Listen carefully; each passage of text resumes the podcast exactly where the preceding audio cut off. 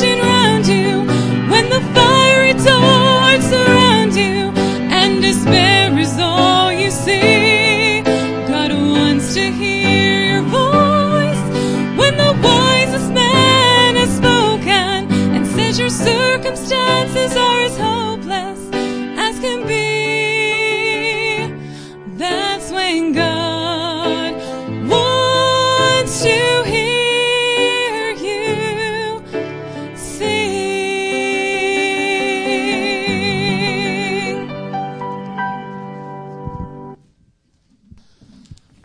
before we get into this, fellas, if you would go ahead and move the pulpit down, if you would help me out with that again. We're still in the midst of our uh, great mistakes, uh, great miscalculations and mistakes series, and so we're going to be dealing with that. But as the guys move the uh, pulpit, um, I'm going to uh, just remind you. Am I on here? Is, is this? It's so. so it's just. uh, I'm. Okay, is it on? I'm not hearing it. Hello? Hello? Hello? I'm not getting it over here, brother. Something's not right with our system tonight. Let's see, I hope I don't have to yell. You hope I don't have to. All right, I tell you what, um, I'll, I'll use the other mic then if that's the case. I just use the other mic. What?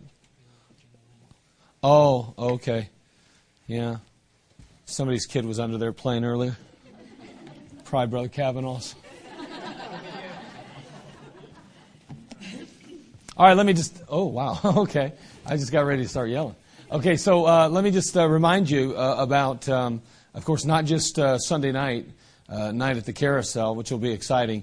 Uh, we'll probably have some fellows there under the carport for some of you that need maybe would like to get out there and, and they could park your car for you, something like that, because it's going to be a little nasty up there.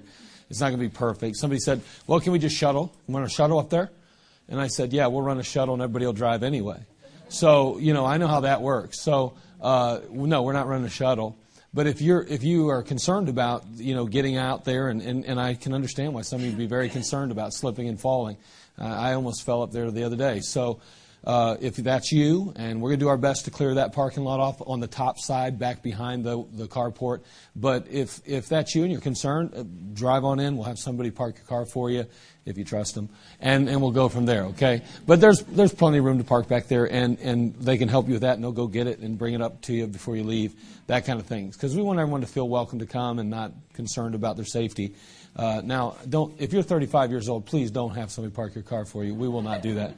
Uh, I'm telling you right now, I'd rather you fall than me. But anyway, uh, but but you know where I'm going with this, okay? You know what I mean?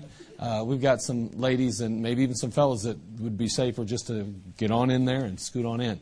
Okay, so that's going on. And then don't forget about the uh, um, a Mind to Work offering coming up on March the 1st, and that's on Sunday morning. Sunday night, we'll be taking that up as well. But uh, we'll, we'll say a little bit more about that Sunday as well.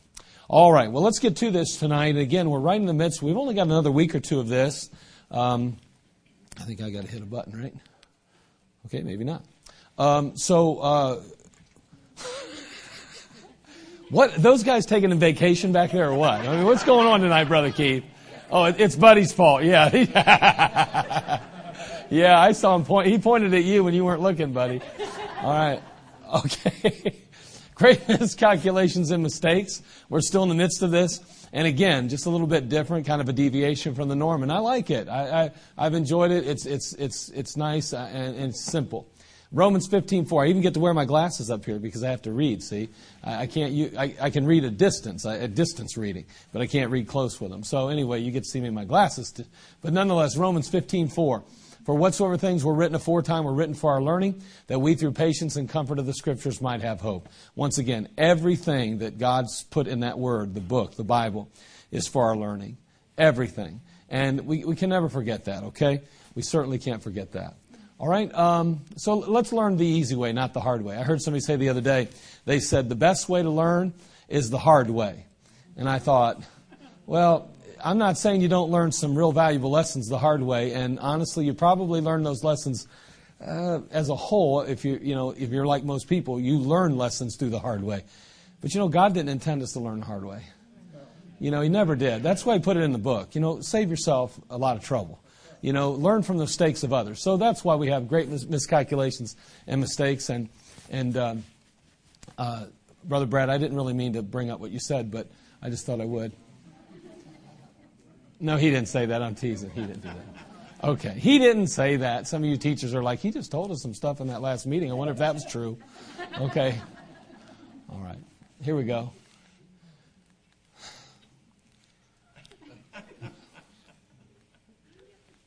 How about help me out, fellas? You guys got to be awake till I start. There we go. All right, Eve, Eve believed Satan's lie that God was holding back some blessings.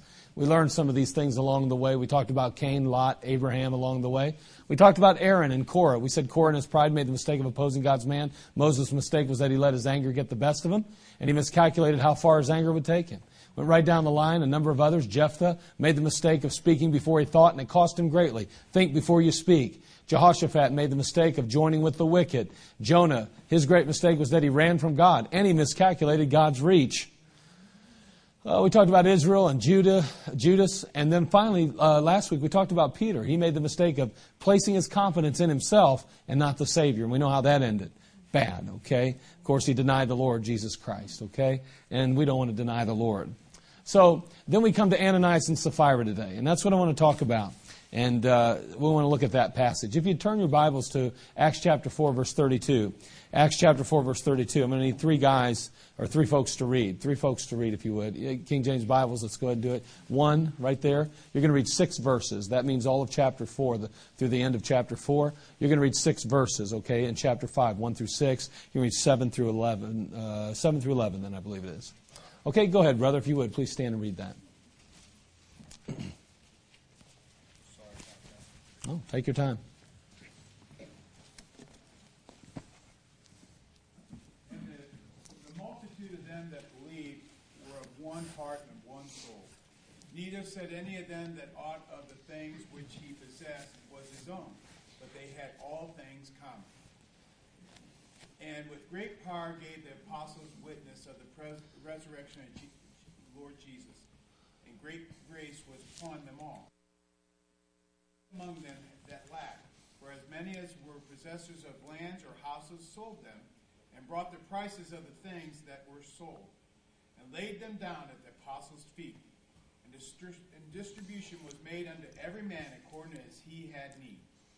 And Joses, who had who by the apostles was surnamed Barnabas, which is being interpreted the son of consolation, a Levite, and of the country of Cyprus, having land, sold it and brought the money and laid it at the apostles' feet. Okay. But a certain man named Ananias, with Sapphira his wife, sold a possession and kept back part of the price, his wife also being privy to it, and brought a certain part and laid it at the apostles' feet. But Peter said, Ananias, why hath Satan filled thine heart to lie to the Holy Ghost, and to keep back part of the price of the land? While it remained, was it not thine own? And after it was sold, was it not in thine own power? Why hast thou conceived this thing in thine heart?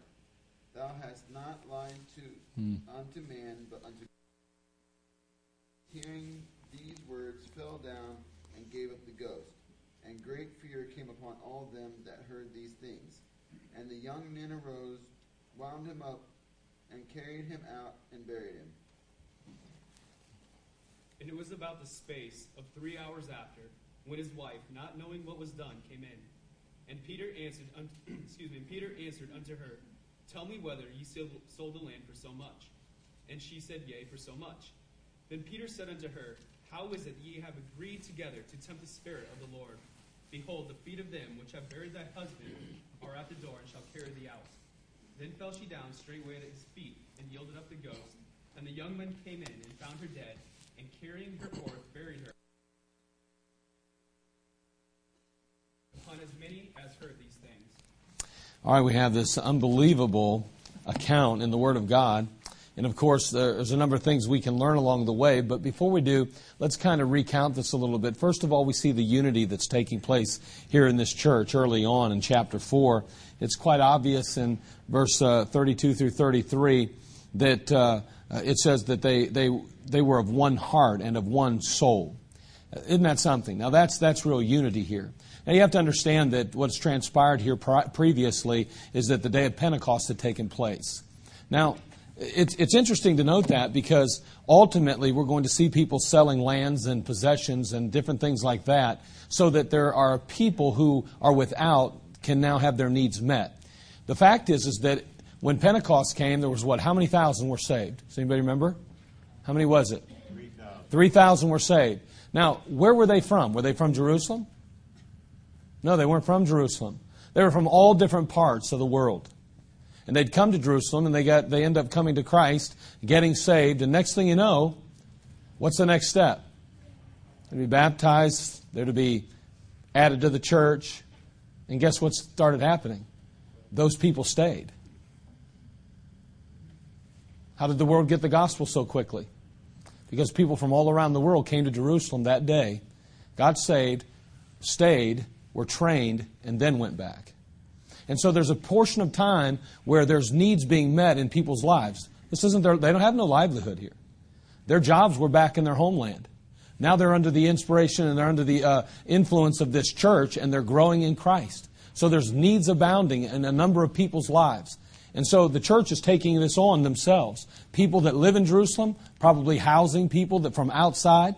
There was a number of people who were probably left there. I don't know what the temperature was like there, but what I do know is that there was many of them being trained. As a matter of fact, at the end of Acts chapter 2, we notice that those people that were saved, it goes on, and they, they continued steadfastly in the apostles' doctrine and fellowship. How could they do that if they weren't there?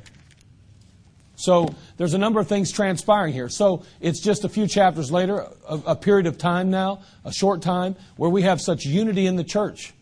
Here's a people that are concerned about one another, love one another, are interested in their affairs and their, their, their cares and their needs. And so here, here we are. Now, uh, does that sound like the church today? Not too often. Not too often. And of course, we get in this particular passage and people get really nervous. Then they start going, oh, great, he's going to talk about selling property. He's going to talk about selling lands. Okay, well, I'm not going to get into all that. But you know, if you thought it, then probably you're convicted about it. You ought to sell it. But anyway, moving on. so, anyway, the unity. We see the unity here. So there it is, chapter 4. But notice the community, chapter 4, verse 34 again, and uh, 35. Uh, right after that, we see here it says, I got to go back because I was somewhere else. There we go. It says, uh, Neither was there uh, among them uh, any, any among them that lacked For as many as were possessors of lands or houses sold them and brought the prices and the things that were sold and laid them down at the apostles' feet, and distribution was made unto every man according as he had need. No one was an outsider. No one. Everybody's like family. And so here's what was really going on. There were some that had possessions, a number of them, had lands, had houses. I mean, they had the, the winter, the summer house down by the beach. They had this house maybe over here that they rented. They had this house over here that they were dealing with. They had a, an extra piece of land over here that they didn't use at all. Or maybe they had somebody else that was just leasing it so that they could possibly grow crops on it or something. I don't know. But what they did is they had lands, they had, they had certain things. And so they turned around and they sold those, brought the money, set it at the apostles' feet for one express purpose. That was to meet the needs of others that were in need. It doesn't say that they met their wants, it said they met their needs. It's a big difference. And so, nonetheless, that's what's taking place. This is not this is a big family, and it's a legitimate family. I wonder today if your son or daughter wasn't on drugs or alcohol or bound by some kind of vice, and uh, they had a need. I mean, a legitimate need. They were going hungry, or possibly they had nowhere to stay. Not, not because they chose a lifestyle that leads that direction, not because they were a prodigal, Okay? I'm not talking about helping somebody and, and doing things for people so that you can ultimately become almost a tool for Satan to keep them in the vice. That's not what I'm talking about. Sometimes people need to suffer because that's what brings them back sometimes. But, but if you had a son or a daughter, a mom or a dad, that was in a situation where they didn't have food to eat, or they didn't have enough money to buy a pair of decent shoes to walk outside without their feet freezing, and you had something that you could help them with, would you not give it? Would you withhold it or would you give it? Obviously, you'd give it because it's family, right? You love them, they're important to you. Do you know what? Biblically, scripturally, these people said, you know what? We are of one mind, we're of one body, we are community, we are family. That's what they said. That's what they said. And so we, we see that early on here in the passage. Now, then we turn around and we see the generosity expressed here in chapter 4 again, specifically. We have this man, Joseph here, and ultimately uh, surnamed Barnabas. The Bible says here that uh, having land, sold it, brought the money, laid it at the apostles' feet. So he had some land that he sold. He brings some of that land, the money, lays it at the apostles' feet. Now, that's how the chapter ends. That's how it ends. And then chapter 5 kicks off, but but a certain man named Ananias with Sapphira's wife, sold a possession. Now we're going to see some depravity. And what we find then, of course, is this couple, they turn around and they sell a piece of ground as well. They do exactly what Joseph did. They do exactly what surnamed Barnabas did. They come in and lay the money down too. The only problem is they didn't lay it all down. And you say that's no problem. It wouldn't have been a problem if they would have just said, we're only giving part of it. That's no problem. As a matter of fact, the apostle even says, listen, while it was in your hands, didn't you, you, wasn't it yours? Couldn't you have done with it as you pleased? But here's what I think really is transpiring here. Earlier on, chapter 4, remember, here's Joseph and here's, here's this surname Barnabas and he turns around and sells a piece of property and everybody's, wow, woo, wow, what a spiritual giant. Oh, look at Barnabas. Wow. I'm just as spiritual he is. I'm going to sell me some land too. I'm going to get somebody to pat me on the back. I want somebody to think I'm a good Christian. I mean, everybody knows I own land. Everybody knows I own property. If I don't sell anything, they'll think I'm heartless. They'll think I'm like really wicked or something. I mean, I'm just as, I don't want anybody to think anything bad about me. So I, am wondering, I wonder. We'll talk a little bit more about that later, but brings his money up. And of course, it wasn't all of it, although it appeared that it would be all of it, supposed to be all of it. And uh, he got caught in what? Yeah. And he died. And unfortunately, his wife was all part of the plan. She was in on it. She knew exactly what was going on. Matter of fact, she lied when she came in too, didn't she? She lied too. And what happened to her? She died too. See, they're See them? Right there they are, buried. Right there in Jerusalem. Yeah, isn't that something? So, Ananias and Sapphira made the mistake of believing they could cover up their sin. That's really what their mistake was. They thought they could cover their sin up. How was they going to cover it up? By lying. But their mistake was that they thought they could cover it up. And they miscalculated the consequences of their lying. I mean, when's the last time? Have you ever thought you were going to die because you lied? I never thought that. I, I didn't. I mean, I, you, you cheat on a test, you lie or something. I never thought I was going to die for it. I mean, I, I felt like dying sometimes maybe when I got caught in a lie, but I wasn't going to die. I don't think they thought that either. They miscalculated the consequences of their sin, of lying. You know, it really, in reality, we all do that. Our sin is never really hidden. That's what we need to really understand. There's no sin that's ever hidden. Proverbs 15:3, the eyes of the Lord are in every place beholding the evil and the good. The fact is is that as I put here, sin will be uncovered at some point. It will always be uncovered. And sooner or later it'll be discovered. You know, we have this idea that we'll be the exception to the rule. That I can get away with murder, so to speak. I'll not get caught. Oh, he was stupid or she was dumb, but I'm smart. I'll get away with it. And we get that kind of mentality. We're so arrogant, we're so prideful. Sin will always be uncovered at some point, whether immediately or down the road. It will be discovered. Number 32, 23 says, But if you will not do so, behold, you have sinned against the Lord, and be sure your sin will find you out. The children of Israel, of course, had, had wandered for 40 years in the wilderness and, and had been discouraged by the spies prior to that, you know, coming back. And they said, oh, yeah, there's giants in the land and all that good stuff. Next thing you know, the people are discouraged. And as a result, they're unwilling to take that step of faith into the promised land. Now, now, 40 years later, they're preparing to go into the promised land again. And uh, Moses and, and some of the, you know, the, the children of Gad and, let's see, uh, Manasseh and half, let's see, children of I, I, get this all mixed up. There's two and a half tribes. Nonetheless, I don't even want to go there right now. I'll mess it all up. If I took the minute, I'd figure it out, but I'm talking too much, so let's move on. So the fact is, is that there's two and a half tribes that say, listen, we're, we're content to stay on this side of Jordan.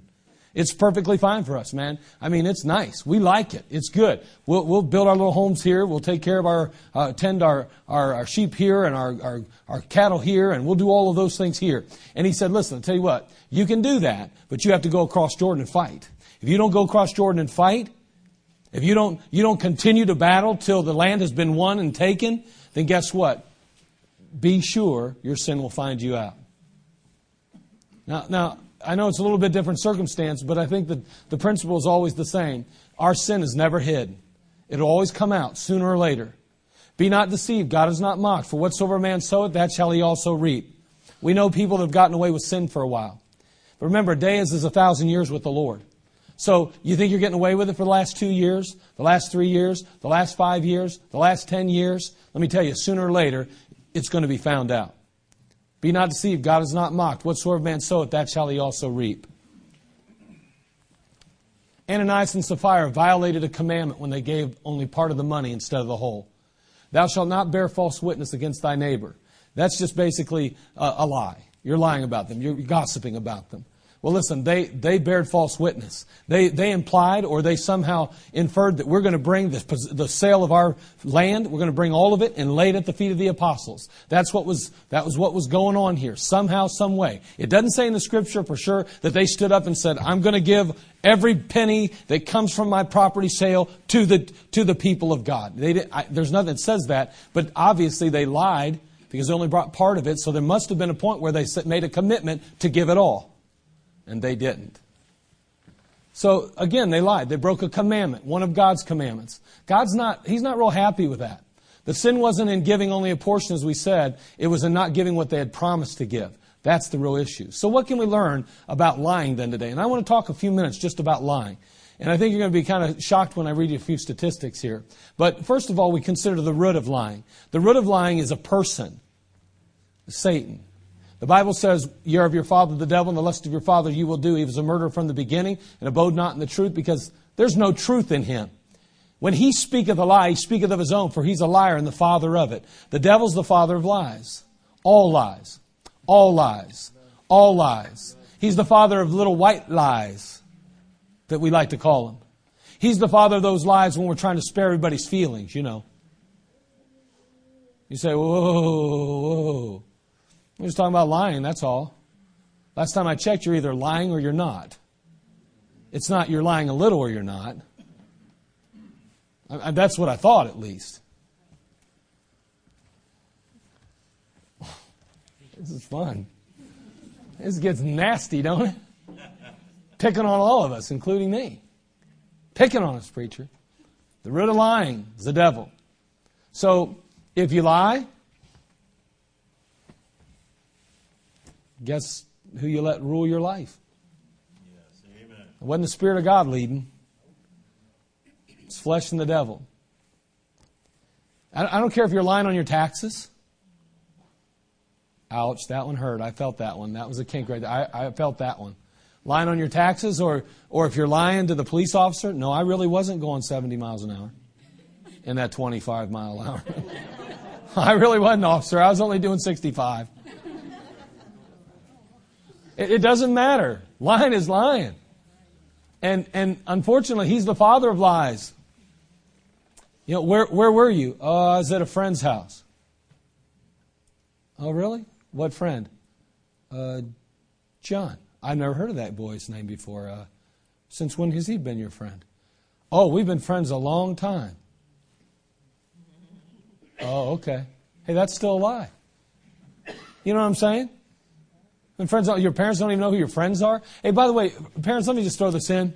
Um, probably the, the one of the, the greatest tools Satan has used to divide the home is that stinking phone that we buy our kids. And then they can get on there and talk to anybody they want whenever they want. You say, I check it all the time. Go ahead. You better check it all the time because if you don't, let me tell you something. Night and day, they're on the stinking phone. I'm telling. I mean, let's just be honest. I remember my, kids got their phones at 18, and I'm going to tell you something. When they got their phone at 18, life changed. It changed, and they're on the phone. Megan's over here talking to some big galoot down there, and uh, you know, uh, you know, down down in Kentucky somewhere, and I'm thinking, what in the world are you doing? And the day he'd have had to call and say, "May I please speak to Megan?" and I'd have said, "No." But, uh, but my, my, my wife or myself, we'd have known she's on the phone. We'd have known she's talking to him. We'd have known what, you know, how long she was on the phone because we'd pick it up to call somebody. Get off the phone. But don't work that way now. And you say, oh yes it does. I'm telling you, if they have those cell phones, you can't monitor it all the time. You may see that at the end of the month that they've had a lot of extra minutes. But just be careful with that stuff. Please, please be careful. I'm not saying it because I'm an old fuddy-duddy. I'm saying it because I'm concerned about our homes and our families. And, and, and so be careful with it. And, and again, those are really easy areas to lie if they're smart. You know, they're easy, you know, they can be tempting, you know. Uh, I don't know. You just got to be careful with that stuff. I, I, I don't hardly know enough about it. I, but anyway, but anyway, the root of lying is the devil. The reason for lying? Well, in Ananias and Sapphira's case, it would seem that they desired uh, the appearance of spirituality. Uh, it's, it's likely that they were not as concerned about the needs of others as they were their own reputation.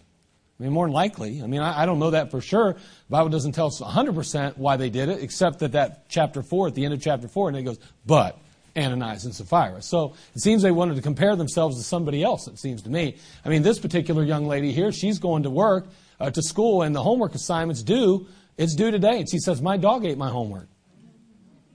No one ever gave that excuse, did they? Who's given that excuse, seriously? Yeah, I got a couple of them, yeah. I, yeah. It was true. Yeah, it was true, right, Dean? Wait, everybody clear the room real quick. That lightning bolt should come down any moment. but lying is a tool that's often used for self preservation or prosperity. Let me ask you a question. How, why do you think people lie? Let's just get a few answers. Why do you think people lie? What, what, what, oh, let's raise hands. Yeah.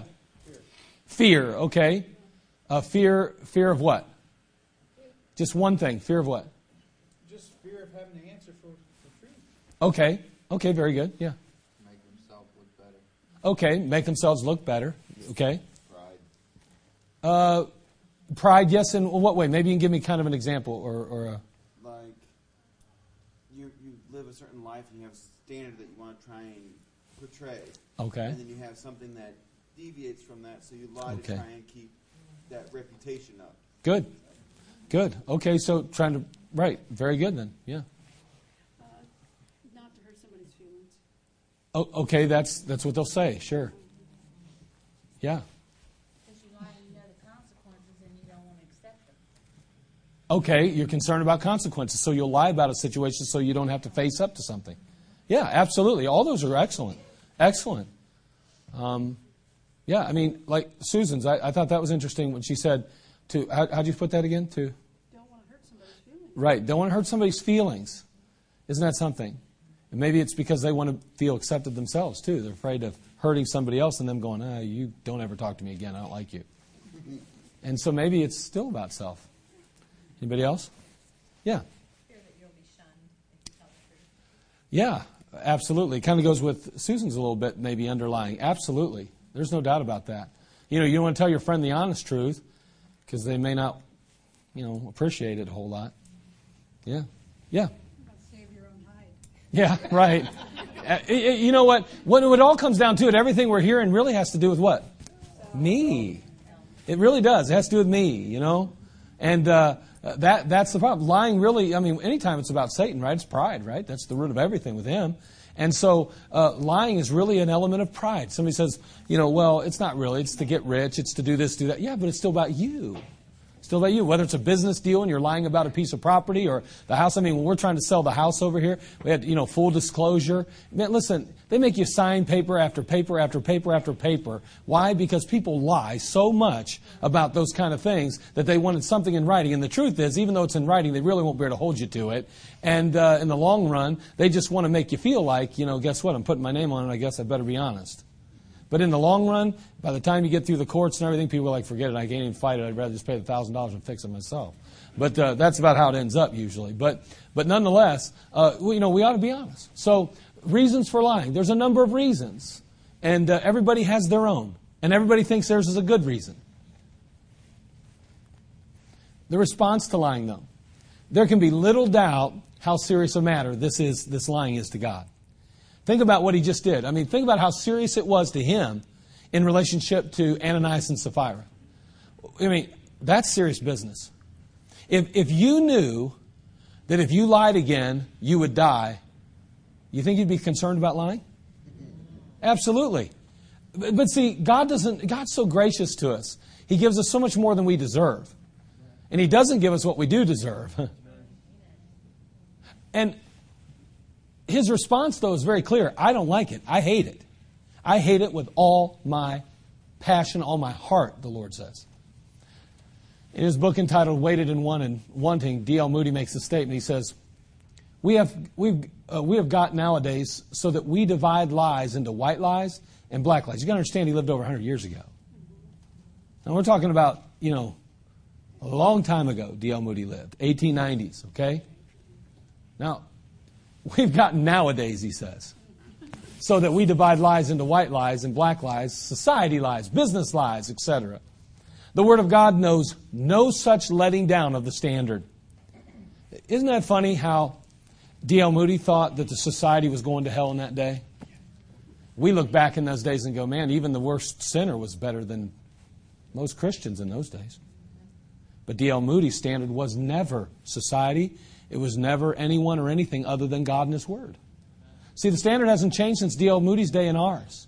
I get a little bit perturbed sometimes when we look at some of the old timers and we say, ah, they just weren't with it. Things have changed and it's different now and they just don't understand and they're just a little bit over the top with these standards and over the top with all this stuff. Well, they were just following the same Bible we're following. How come we see it so different than they do? Maybe it's not maybe it's it's it's it's not about how antiquated they are. Maybe it's how corrupted we've gotten. Nonetheless, a lie is a lie, no matter what are the circumstances under which it is uttered. Or by whom, D.L. Moody says. I have heard that in Siam they sew up the mouth of a confirmed liar. I am afraid if that was the custom in America, a good many would suffer. Parents should begin with their children while they're young and teach them to be strictly trustful at all times. He says there's a proverb a lie has no legs, it requires other lies to support it. Tell one lie, you're forced to tell others to back it up. Let me tell you something. When D.L. Moody says this, parents should begin with their children while they're young and teach them to be strictly trustful at all times, that is so true. Let me tell you something. Don't you, don't you dare for a minute think your little child lying is cute. There's nothing cute about it. Nothing cute at all about a lie. Because that turns into ultimately lying about where they're spending the night, and lying about who they're with, and lying about what they're doing. Listen, don't think for a minute you can get away with that junk.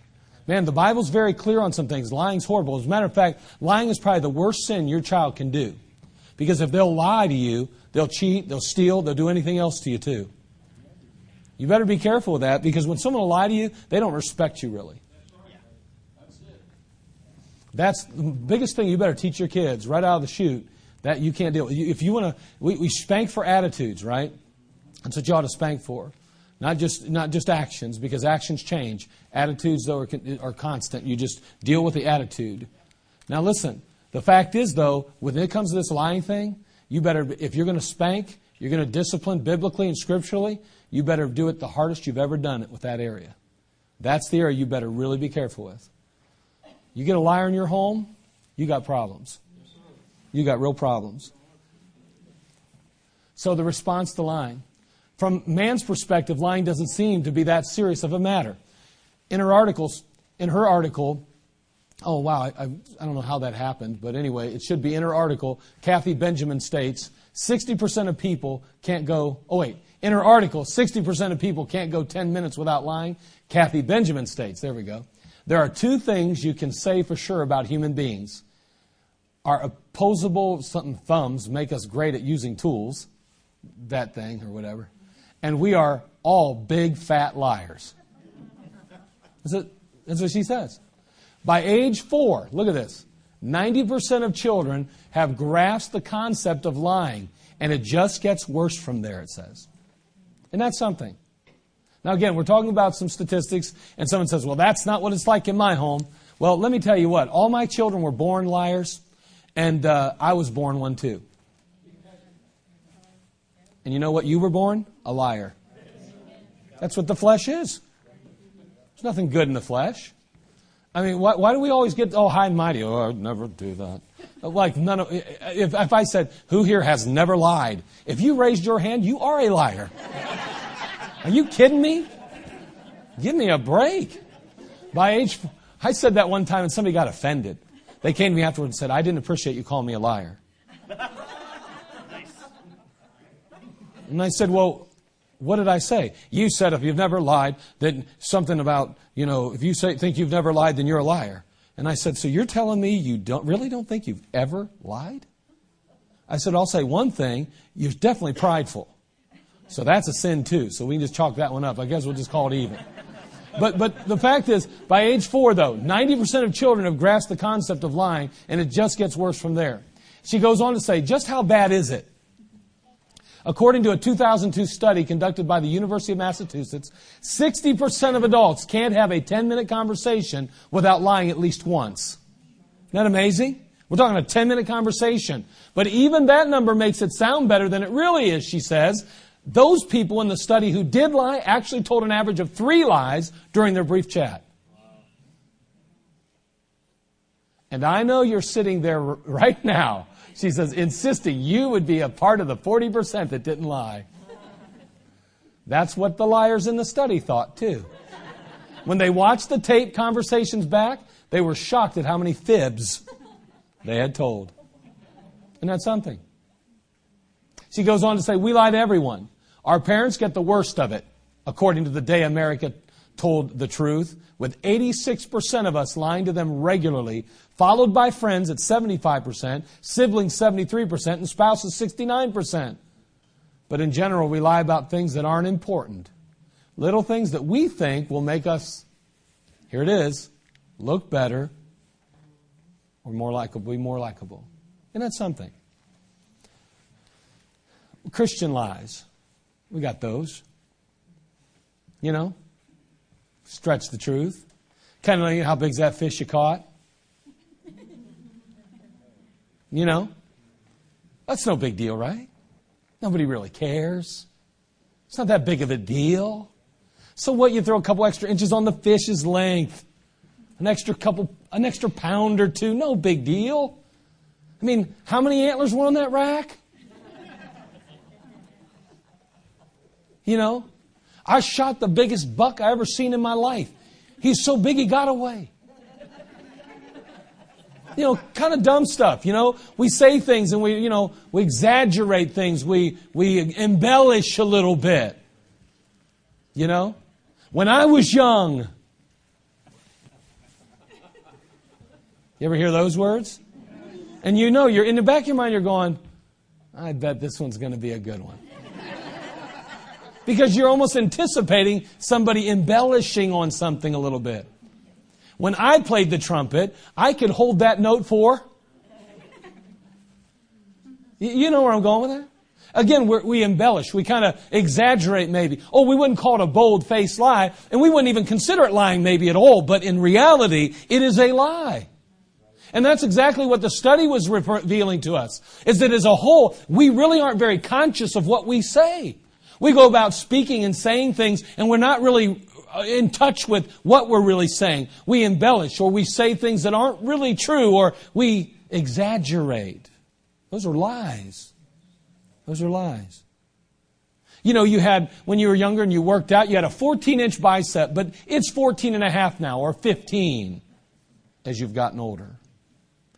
It was 15. I had the biggest arms in school. See, I didn't have the biggest arms until after school. But anyway, because I was the only one around and I had the biggest arms. Okay, so anyway, lying, it's all part of the thing. It's how it works. It's, it's a lie. Now, the ruin of lying. The consequences of lying are limitless. I mean, the damage it does to ourselves as well as others is irre- irreparable. It, it doesn't get fixed it, it's, it's extremely damaging. Ananias and Sapphira found out the hard way how devastating the consequences of lying can be. Uh, don't raise your hand, but who's ever gotten caught in a lie? You, you know, you're usually trying to hide something. Get caught in that lie, it's pretty embarrassing. It's pretty devastating. And often it can hurt and harm many others around you. But we've got to be so careful with that. You know, the Bible's very clear that we ought to be transparent, that we need to live in glass houses, that who we are ought to be, uh, you know, what we do ought to be who we are. You know, and, that, and that, that's a battle. I mean, it's a constant battle for all of us. There's no perfect people in here. We're just humans. We're flesh. But we're filled with the Spirit and we're, we ought to be doing our very best to try to attain to that, that, that spiritual goal of being Christ-like. Jesus was who he was all the time. When he spoke, he spoke the truth. There was no lie in him. And that's exactly what God wants for us. This lady or young guy, whatever, says, you know, lies, it hurts people. Stop lying. Lies hurt people. You know, when we express, listen, you, I'll be praying for you. I'll be, I'll be praying for you. You know how easy that is to say? How about this one? I love you. I love you. That's easy to say. I'm talking about between church members. It's easy. I mean, think about that. We don't lie? Okay. We, I'm just saying we're not aware of it. It's going on. It goes on all the time. We just don't usually think. We don't think about it. The remedy for lying. I'm going to turn to D.L. Moody again. I love this. We're going to fix you up here now. You really want help, you can get it right now. Mr. Moody says this. He said somebody came to him and said, How can I check myself? How can I overcome the habit of lying and gossip? Oh, by the way, those two go together. Did you know that? Those, those yeah, gossip and lying go together. Did, did you know that? Because usually gossip really isn't rooted in truth, or there's a partial lie there, or wouldn't be juicy enough to even share. Most of us lead really boring lives anyway. So if there's a really good piece of gossip, it probably was a little bit exaggerated anyway. That's called lying. The cure is simple, he says, but not very pleasant. Treat it as a what? Sin. It is sin. But treat it as a sin then. The problem is we don't look at it like sin. It's just, we're just embellishing a little bit. We're just being playful. We're just being, you know, conversationalists. No, treat it as sin and confess it to God. And watch this. And the man whom you have wronged. As soon as you catch yourself lying, go straight to the person and confess you have lied. Now, now listen, this is important. Let your confession be as wide as your transgression. If you have slandered or lied about anyone in public, let your confession be public. Now, this is good here. Uh, what many a person says says some um, some mean, false thing about another in the presence of others, and then tries to patch it up by going to that person alone. That's what we do in church all the time. That's we talk about the preacher in front of a group of people down eating breakfast down here, or going to dinner with a family, or running over here and having lunch with a couple folks from the church. You say, "How did you know we were doing that?" I don't. I just said it because I covered all three just in case. But let me tell you this it happens. We're talking about the Sunday school teacher. We're talking about that new member. We're talking about that one guy or gal that we just don't like and we happen to bring it up in the conversation. We rip them good. And then here's what we do the Holy Spirit of God gets a hold of us. And we go, you know, I really was wrong. I shouldn't have said that. I feel bad about it. And we'll go to the person and say, you know, I just want to apologize and let you know I, I get some things right with you, you know. In the church today, we think that's commendable. We think that's really taking a risk. But see, it's not about the other person. It's not about taking risk or not. It's about being right with God here. You know what you need to do? You need to go to that group you were with, whether it was three, four, five, ten, twelve, whether it was the the Bible study here that you lied about a prayer request and you shared gossip instead, but you called it a prayer request? And you need to stand in front of them and go, listen, I just want you to know I gossiped and I lied. I was wrong. God convicted me about it. I want to confess that before you and ask your forgiveness. Then you need to go to the person you lied about, get it straight. And then you need to go to God and ask forgiveness. Because if you go to God first, He hasn't heard you yet. See, D.L. Moody says that's not making restitution. I need not go to God with confession until I've made it right with that person. If it's in my power to do so, He will not hear me. Listen to me. We, we've, we've downplayed this restitution thing in our churches. You know, when I got, I got saved as a young man, uh, I, I, remember, um, I remember I had, uh, I'm, I'm, just going to be transparent here, and, and my kids probably don't even know this. But I, I had gone to a store once. Uh, I'd heard about all these kids shoplifting stuff, and I thought, man, that would be the coolest thing in the world, right? To get free candy. I really did. I thought it'd be cool. And my dad showed me how to do it, and so I, uh, and so I, I, did. I went into this place, and um, I was just a kid. I was a kid, and I, and I slipped something in my pocket, and I was scared to death. And, and, and I, I, I was really young. I was probably only like 11, 12, something like that. And, and I knew I was a minor, so I knew I wouldn't get thrown in jail. I mean, I was smart enough to know these things. And I slipped out the door of that place. I'm going to tell you something. I got saved. Man, the Lord got working in my life. And I realized I'd wronged those people. I remember going back to that store a number of years later. I walked in and I said, Listen, I said, I don't know, you obviously don't know who I am. You don't know anything about me. But I want you to know I took this and this from your store. I took it.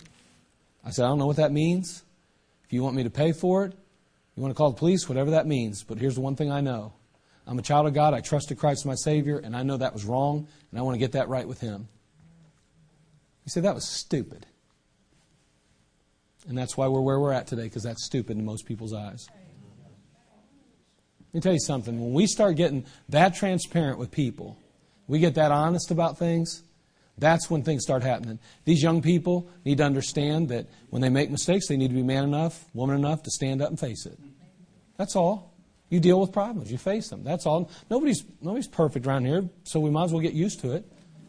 But, but the fact is, is that we need to be careful. We've got to be transparent here. The remedy. Hannah More's method was sure cure for scandal, she, he says. This is D.L. Moody still. Whenever she was told anything derogatory of another, oh boy, here we go now. Her invariable reply was this Come, we will go and ask if it be true.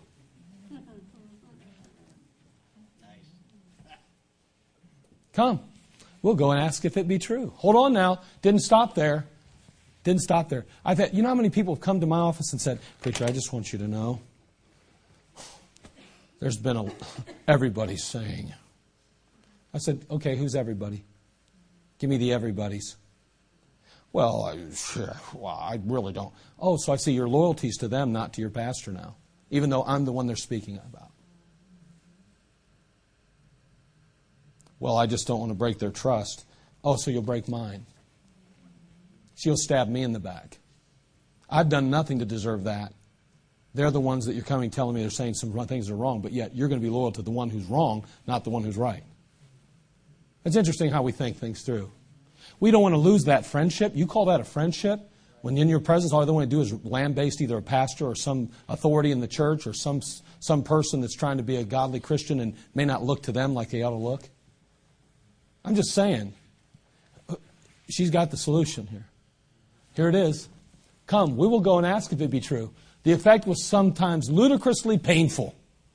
The talebearer was taken back stammered out a qualification or begged that, well, I didn't really, you know, I wasn't really saying, uh, uh, or uh, stammered out a qualification or begged that no notice might be taken of the sta- statement. Let's just forget it. Let's just drop it right where it was. Let's forget I even said anything. But the good lady was inexorable. That's a big word they used to use back then that means she wasn't going to waver. Off she took the scandalmonger to the scandalized to make inquiry and compare accounts. Come on, you're going with me right now. Come on, right now. Let's go. Let's ask if it's true. Let's make sure it's not a lie. You just shared a lie with me potentially. Let's make sure it's truth, not a lie. Wouldn't that be something? If the next time somebody comes to you in the church and says something about someone in the church, if you just say, All right, come on, let's go. Let's go ask them. Let's, let's get to the bottom of this right now. You know what you'll find? Same thing she found. As he said, it's not likely that anybody ventured a second time to repeat gossipy story to Hannah More. Nobody went back to her with anything. People say, you know, it's just funny. I'm always the one that people just feel comfortable come talk to me about these things.